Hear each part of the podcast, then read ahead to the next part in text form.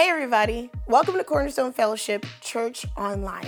This is a great day for you to join with us today because we're actually beginning a brand new series that could potentially change the entire way that we view our communities, the communities that are right there in our neighborhoods and the communities far beyond.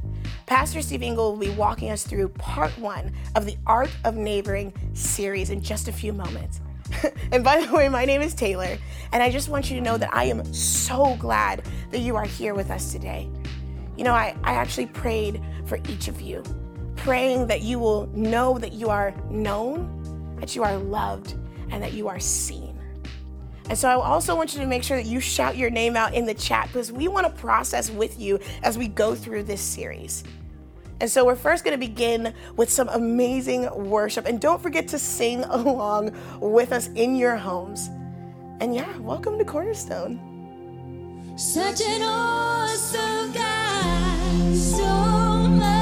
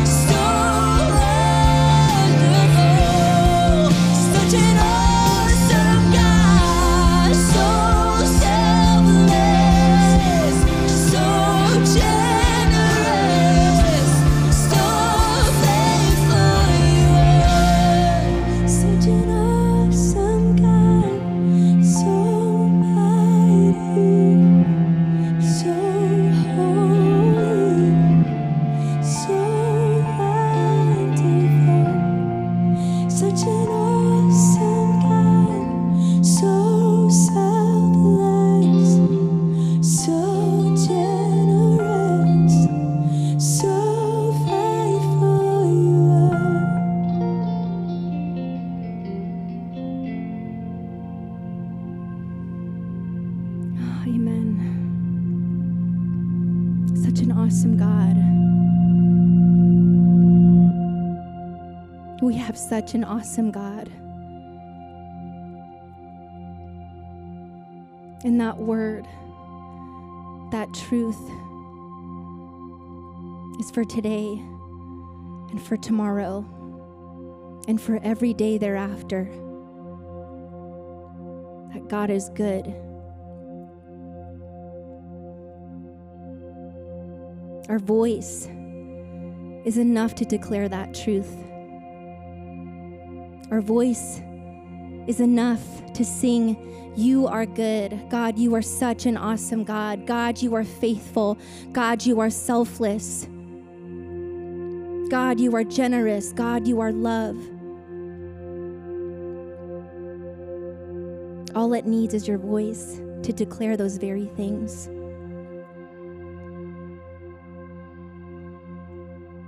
It got me to thinking of being in church with you guys and worshiping with you all, and how I miss worshiping with you guys so much. There's always this special moment when there's a collective voice singing together. Such a powerful truth. God, you are good. You know, that moment when the band drops out and it's just the voices singing in the room. And you just picture throughout our campuses that truth just filling that room. God, you are good. God, you are such an awesome God. And so, at some point in time, we'll be back together soon. But until then, I need you guys to take me up on this and worship from home. And lift your voices to God today and tomorrow. And don't just wait for the weekends. Don't just wait for the Saturday and Sunday to worship with our teams, but do it every day. And may it be a testimony. May it be our testimony to sing of God's goodness so that the people around us can see that too.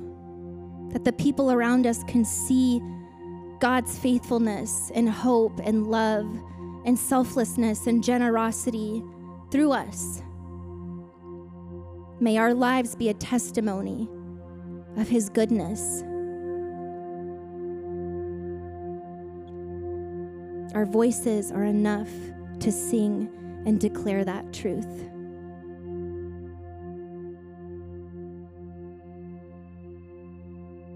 May my testify your goodness. May my eyes be watching for your movement. May my life testify your goodness.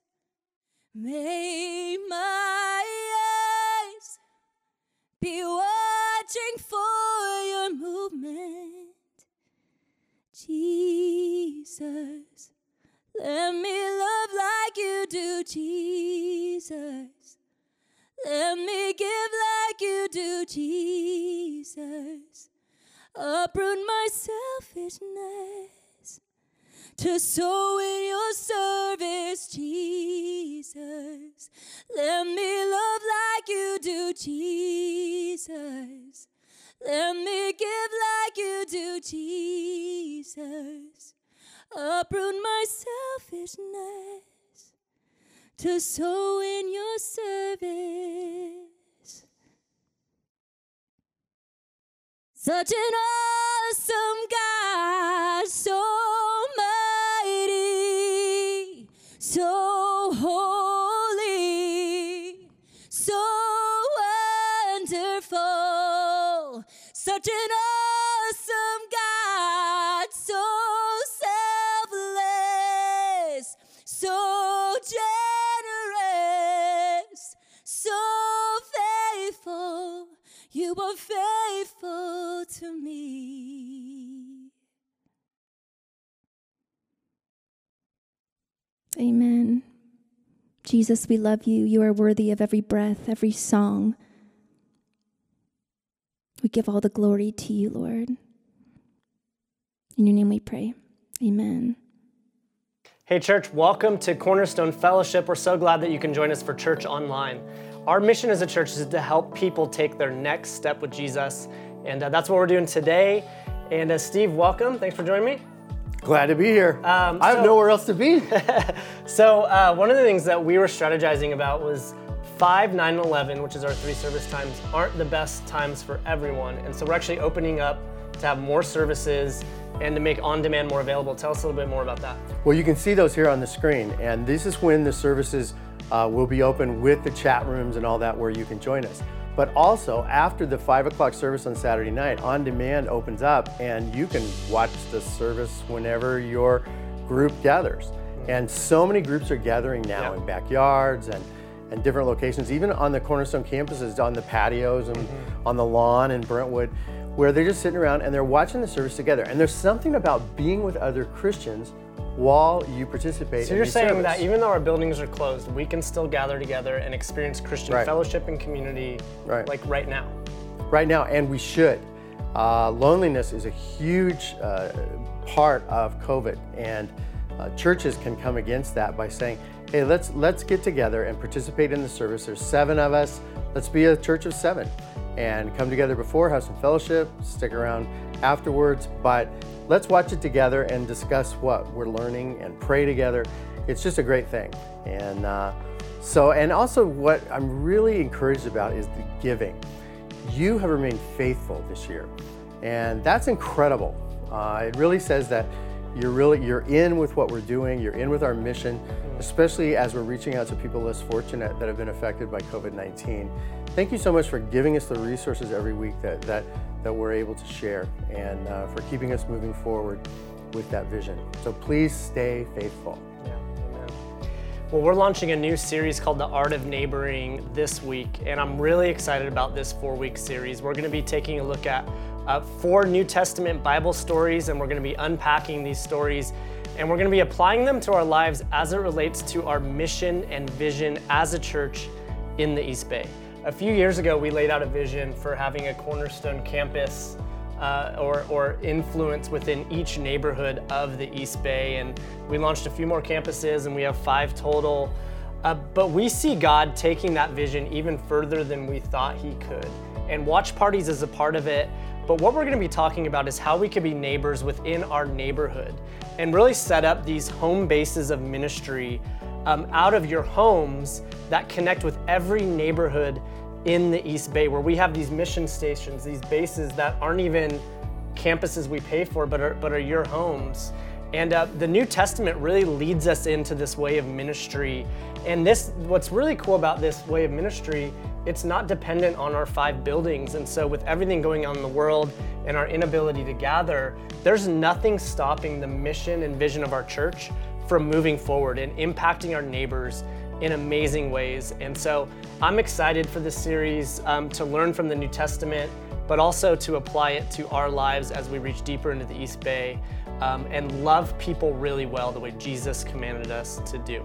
So we're gonna kick it off with Pastor Steve Ingold, who has our first sermon in this series.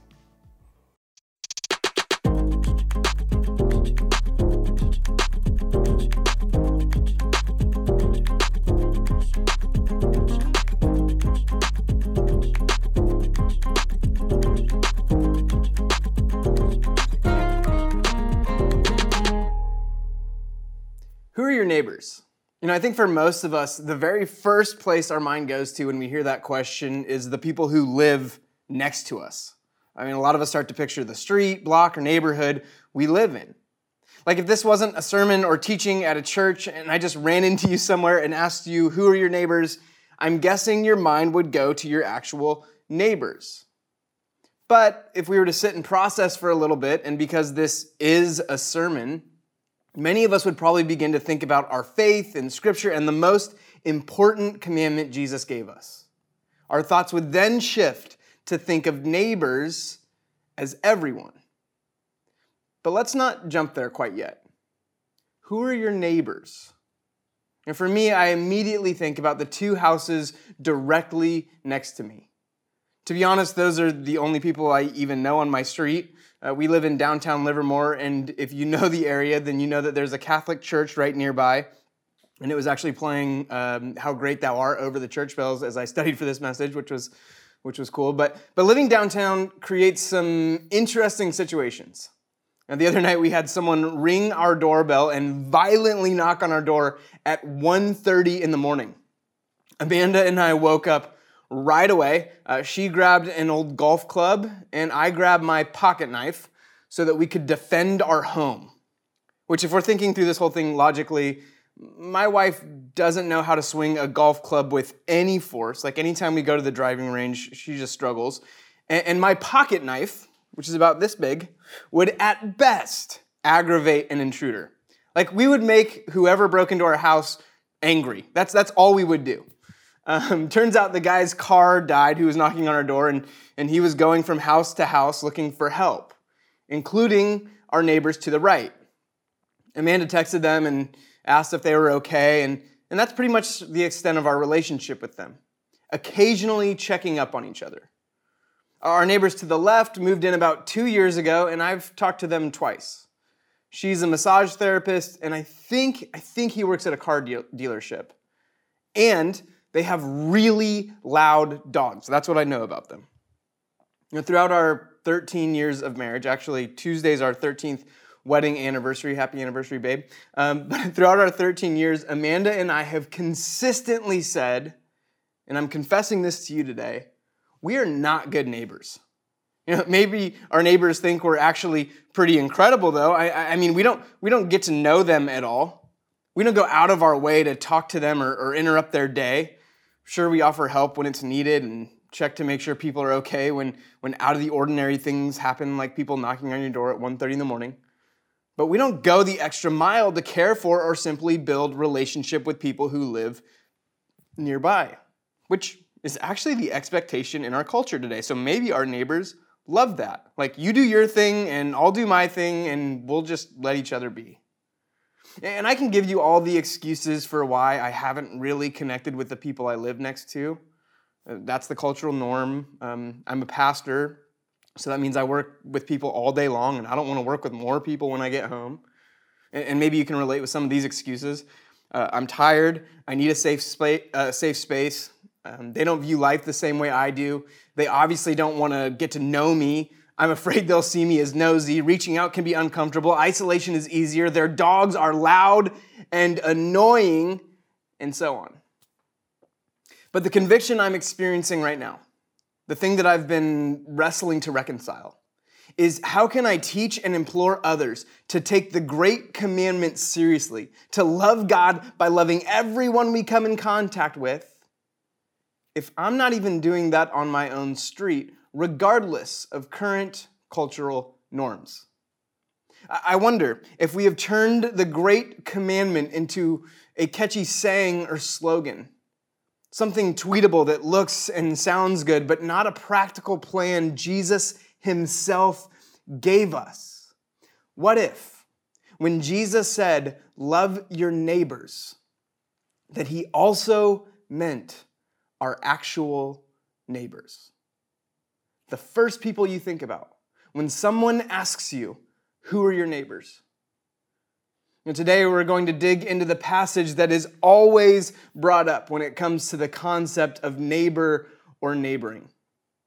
I've taught this passage a few times before. We've studied it as a church, and we've unpacked it really well. Throughout this passage, Jesus makes it very clear in this teaching that we love God by loving our neighbor. Paul echoes this in Galatians chapter 5, verse 14. For the entire law is fulfilled in keeping this one command: love your neighbor as yourself. But we're going to take a little bit of a different approach compared to what we've done in the past.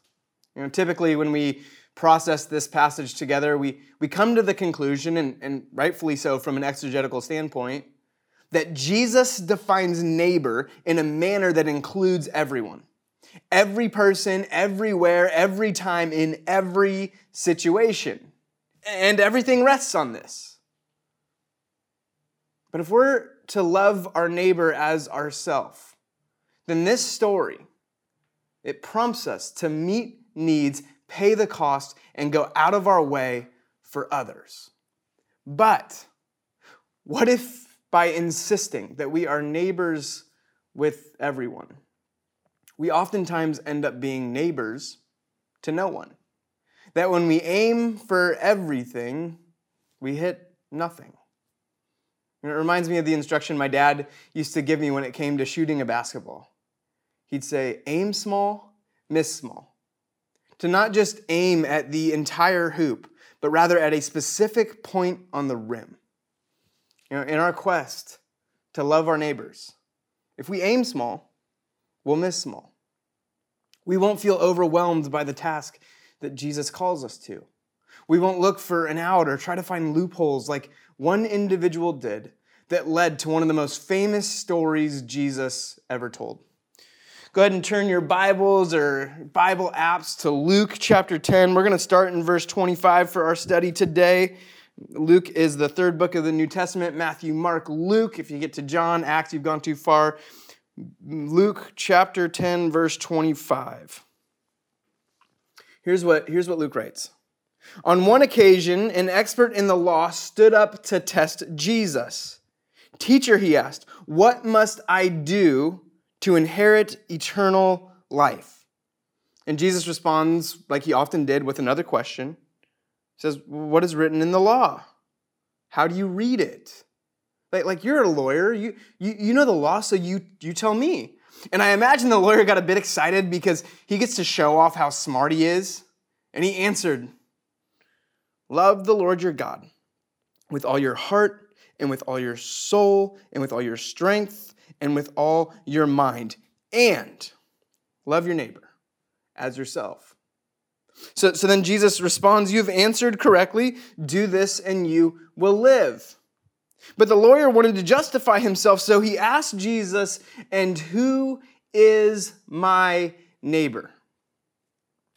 Now, let's not miss the motivation behind this question. Our reading of the Old Testament shows us that love of God was demonstrated through obedience to his commands. That's the way it was for first century Jews.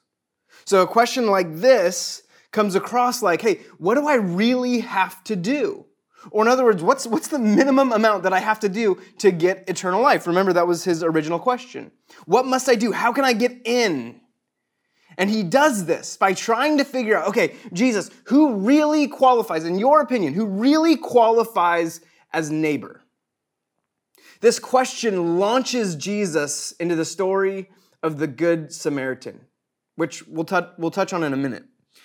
But I want to focus our attention here for a little bit. Because what we have to understand about this question and Jewish culture and why Jesus ends up answering this question to include all people the way he does is because Jewish culture had an understanding that in order to follow God's law, you needed to love your literal neighbor. Leviticus 19 verse 18 reads, do not seek revenge or bear a grudge against anyone among your people, but love your neighbor as yourself. This law is saying to not seek revenge or bear a grudge against anyone among your people. And that phrase, among your people, is some important context we have to grab onto. Now, the law clearly stated that the people who are like you, that you live with and live by, are to be loved as you love yourself.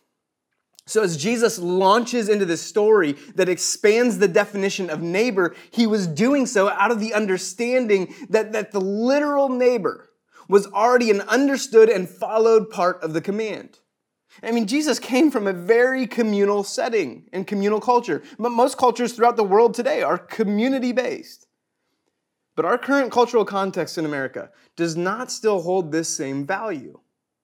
So we need to work through and walk through an unlearning of the seclusion and isolation we have become comfortable with. And if you think about it, it's kind of comical that we have to teach this. I mean, this is so basic to humanity, but it is also so necessary. So I think we need some course correction here. You know, in the church today, we have taken Jesus' words and his all-encompassing definition of neighbor to include every person we interact with. And rightfully so. I don't want to minimize that. But in this broadened view, I wonder if it has become an excuse to avoid following the great commandment and all of its implications. Neighbor has become such a broad term, which is a good thing. Unless we start to look for the loophole. When it becomes the people across town or those that are helped by the organizations I support or the people the government helps with my tax dollars or the people in the other country way over there, those people. You know, when we take the opposite approach of this lawyer and say, my neighbor is everyone, we oftentimes end up finding a loophole of our own, and everyone can end up being no one.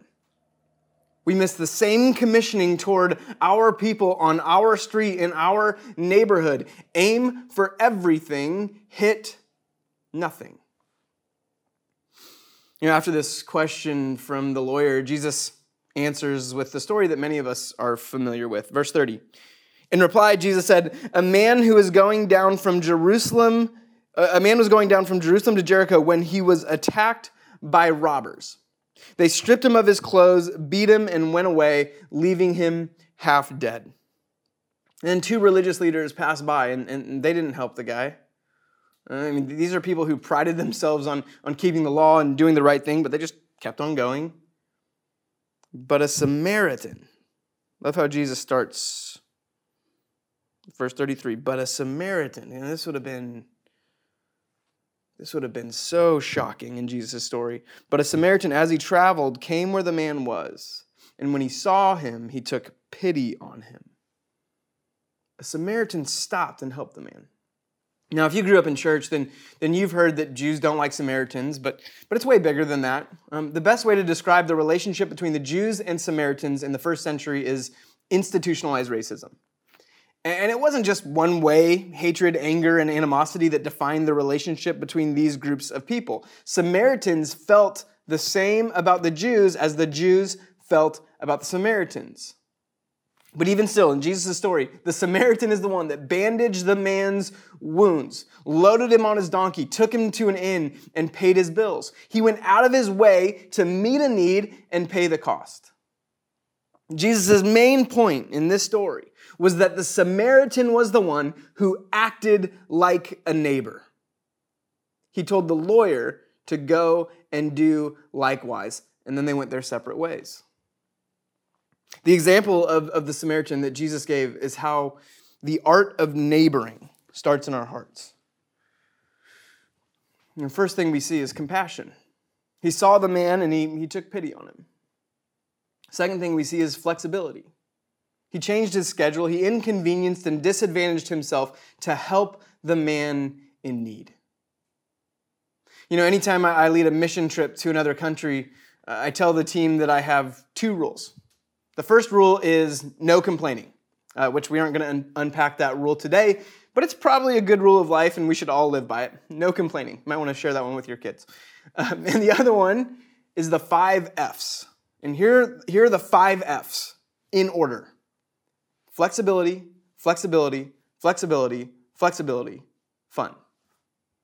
And the reason the 5 F's are a rule is because anything that is missional cannot be controlled by my preferences, my wants, my desires, or my preferred outcome. Let me say that again. Anything that is missional cannot be controlled by my wants, my desires, or my preferred outcome.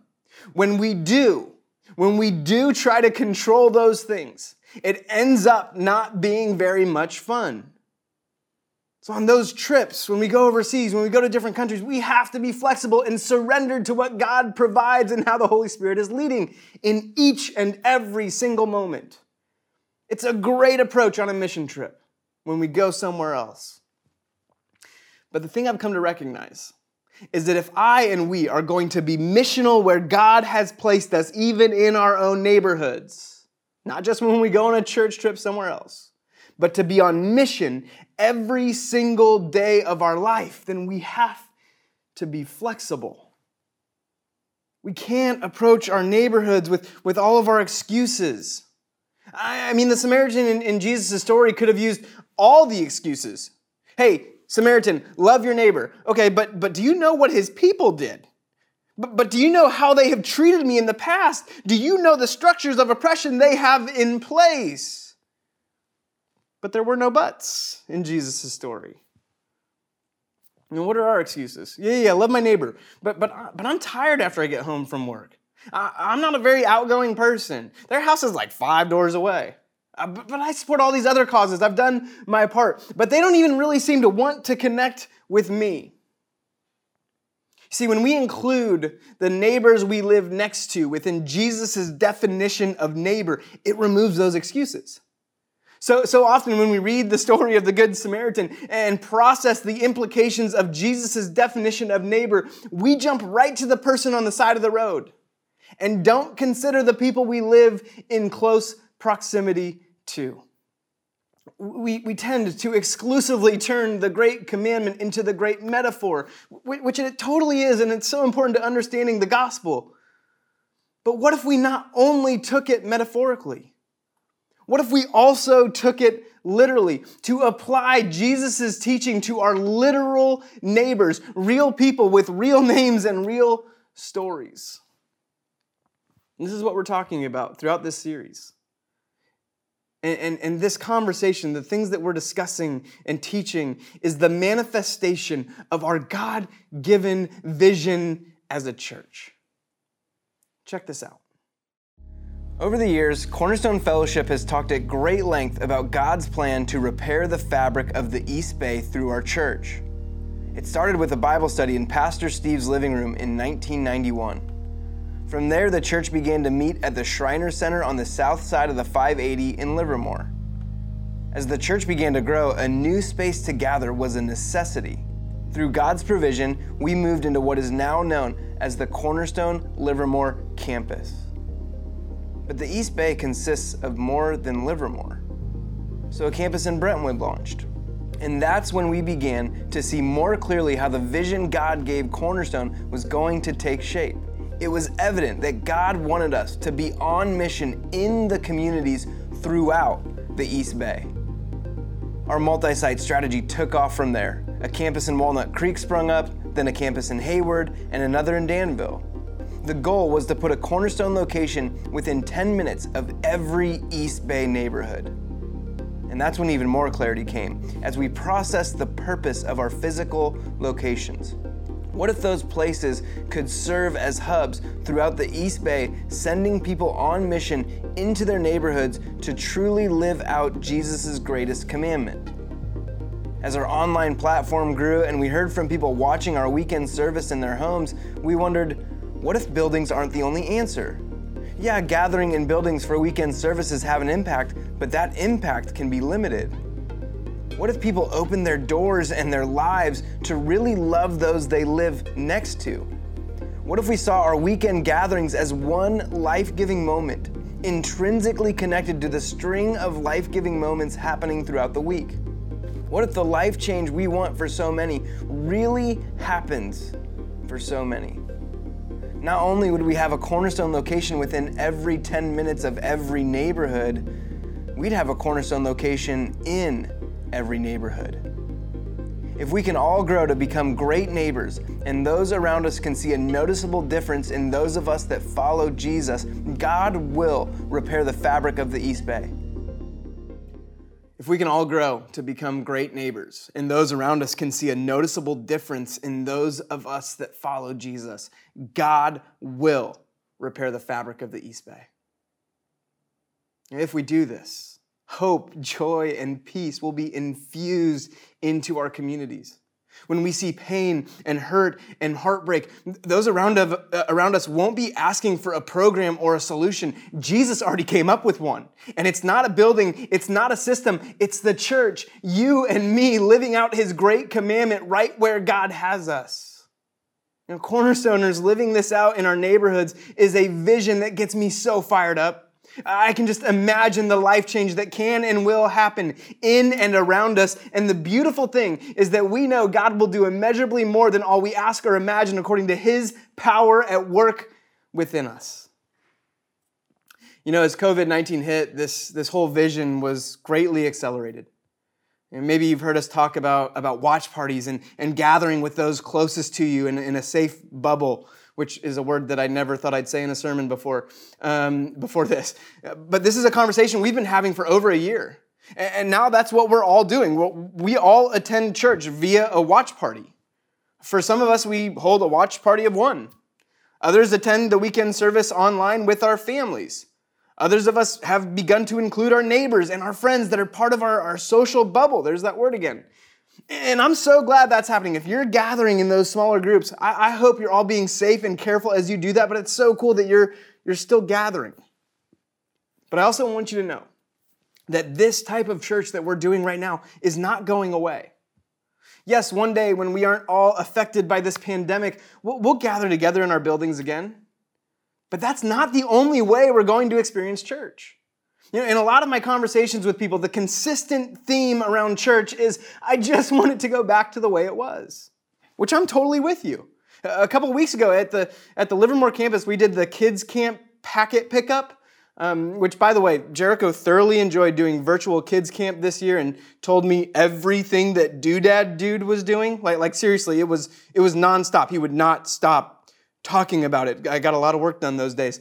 For real though, thanks to our awesome kids team for putting that all together.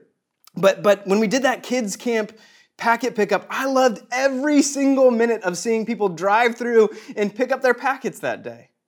And when I got home, Amanda asked me, she said, "Hey, how was that?" And I told her, it was great, but it made me miss church services so much more. I miss seeing you. I miss interacting with you. But if I can just be completely honest, I don't want church to go back to the way it was. I don't. I mean, it's awesome that 6,000 people attend each week at Cornerstone, and probably about 10,000 people would tell you that Cornerstone is their home church. But let's think about this. 10,000 people in the East Bay that has a population somewhere north of 2.5 million people doesn't feel like we are reaching the East Bay or repairing the fabric of the East Bay. You've probably heard us say before that something like 95% of the East Bay is unchurched. Something needs to change. Something needs to shift. I mean, so many people need the hope of Jesus, and we are the conduit of that hope.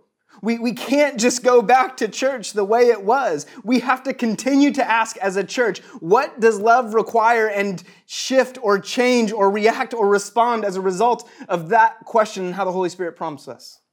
Because all of us living out the great commandment to love our neighbors as ourselves, with our literal neighbors, I believe that this is the first step. Which, to be clear, guys, there's no ulterior motive at play here as we have this conversation, as we go through this teaching series.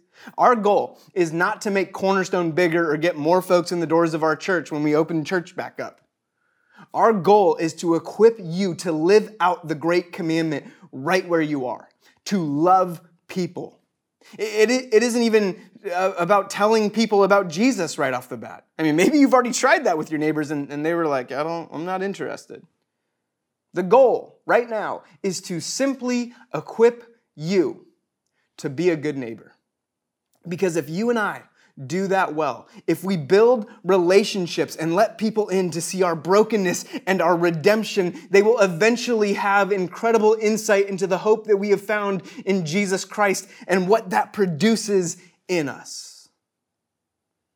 So how do we begin? Well, to close our time today, I have a little exercise for you. And for me, just so you know, when I did this, it stung a bit. The beauty of sharing with all of you how bad of a neighbor I am, like I did earlier, means that I have some extra accountability to actually do what I'm talking about. This exercise that we're about to walk through might be convicting, and if it is, that's probably healthy. But the point of this is not to make you feel shame. The point is to move the great commandment from theory into real life. So, on a sheet of paper, draw something that represents your neighborhood. Or you can use the PDF that our team has made for you. I know that this probably doesn't look like your neighborhood. If it did, I don't know how you'd get in and out of your house, like your garage. I don't know where your garage would be. But here's an example. So try to picture the locations closest to you. In the middle box is your home. And the other 8 boxes are the houses or apartments closest to you. And the other boxes fill in the 3 sub-points of each box. And so you'll see there's a section A, B, and C. In section A, I want you to write down the names of the people who live in the house represented by that box. In section B, write down some relevant information about each person. She's a massage therapist. Maybe he works at a car dealership. They let their tree drop crap in my backyard. I'm just kidding. Don't write something like that. Write stuff that you would actually know from talking to them. And then in section C, this one's the one I want you to spend some time with. Write down some in-depth information about those neighbors. What would they say about God? What do they most fear? What are their current struggles? What is currently producing joy in their life? And as you fill this out, you might come to realize that you don't know a ton about your neighbors. If that's the case, don't feel too guilty. About 10% of people can fill out section A for all the households around them. 3% of people can fill out section B, and less than 1% of people can fill out section C for every household around them. So as you look at this sheet, after you fill it out, I want to ask you to do something that might be a little difficult. Don't jump to the how yet. Don't go to that place where you start asking, okay, what am I supposed to do? Or how am I going to change this in light of the pandemic and the restrictions that are currently on me? What's the expectation from my church after I fill this out? Don't go there yet. We've got some thoughts and some ideas, and we'll unpack that as we continue through this series in the coming weeks. So stick with us. But let's think about what this means. Jesus very clearly said to love our neighbors. And yes, that means our metaphoric neighbors, anyone we come across. Don't ever miss that. But it also means our literal neighbors. If we are going to be missional in our neighborhoods, then it means loving these people. And I think to begin loving people, it helps to actually know their names and a couple things about them. For God's vision for Cornerstone to come to fruition, we have to start somewhere. So for now, start by doing this exercise. I believe that as we go through this series and unpack some more steps we can take together, that we will be headed in a direction where Paul's words to the church in Corinth will be true of us, right where God has placed each and every one of us. We are therefore Christ's ambassadors, as though God were making his appeal through us. Let's pray. Father God, this is a church that is surrendered to your will and your desires and your commission and your mission, God. And we know that the greatest commandment that you gave is to love our neighbors. So, Father, I ask that we continue to keep the perspective that this includes everyone, Lord, but I also ask that we start to understand this commandment to include those that are right next to us, Father. That the people that we are next to day in and day out and night in and night out would know the hope that we have in you just because they interact with us, just because we have relationship with them, just because we make an attempt to love them as you love us. God, lead your church. Move us in your direction. Give us wisdom, discernment, guidance, and clarity. And give us courage, Father, to move forward the way that you desire for us to move forward as a church, so that we partnered with you, because you allow us to participate in this, can repair the fabric of the East Bay. We know that that's your desire for our community, God. So let us be the conduits of that hope, the conduits of that peace, the conduits of that joy, the conduits of that love. We adore you, Father. We love you, and we pray all this in the matchless name of your Son, Jesus Christ. Amen. I love you guys. Thanks for joining. Stick with us. We're going to worship together. and spend some time praising God.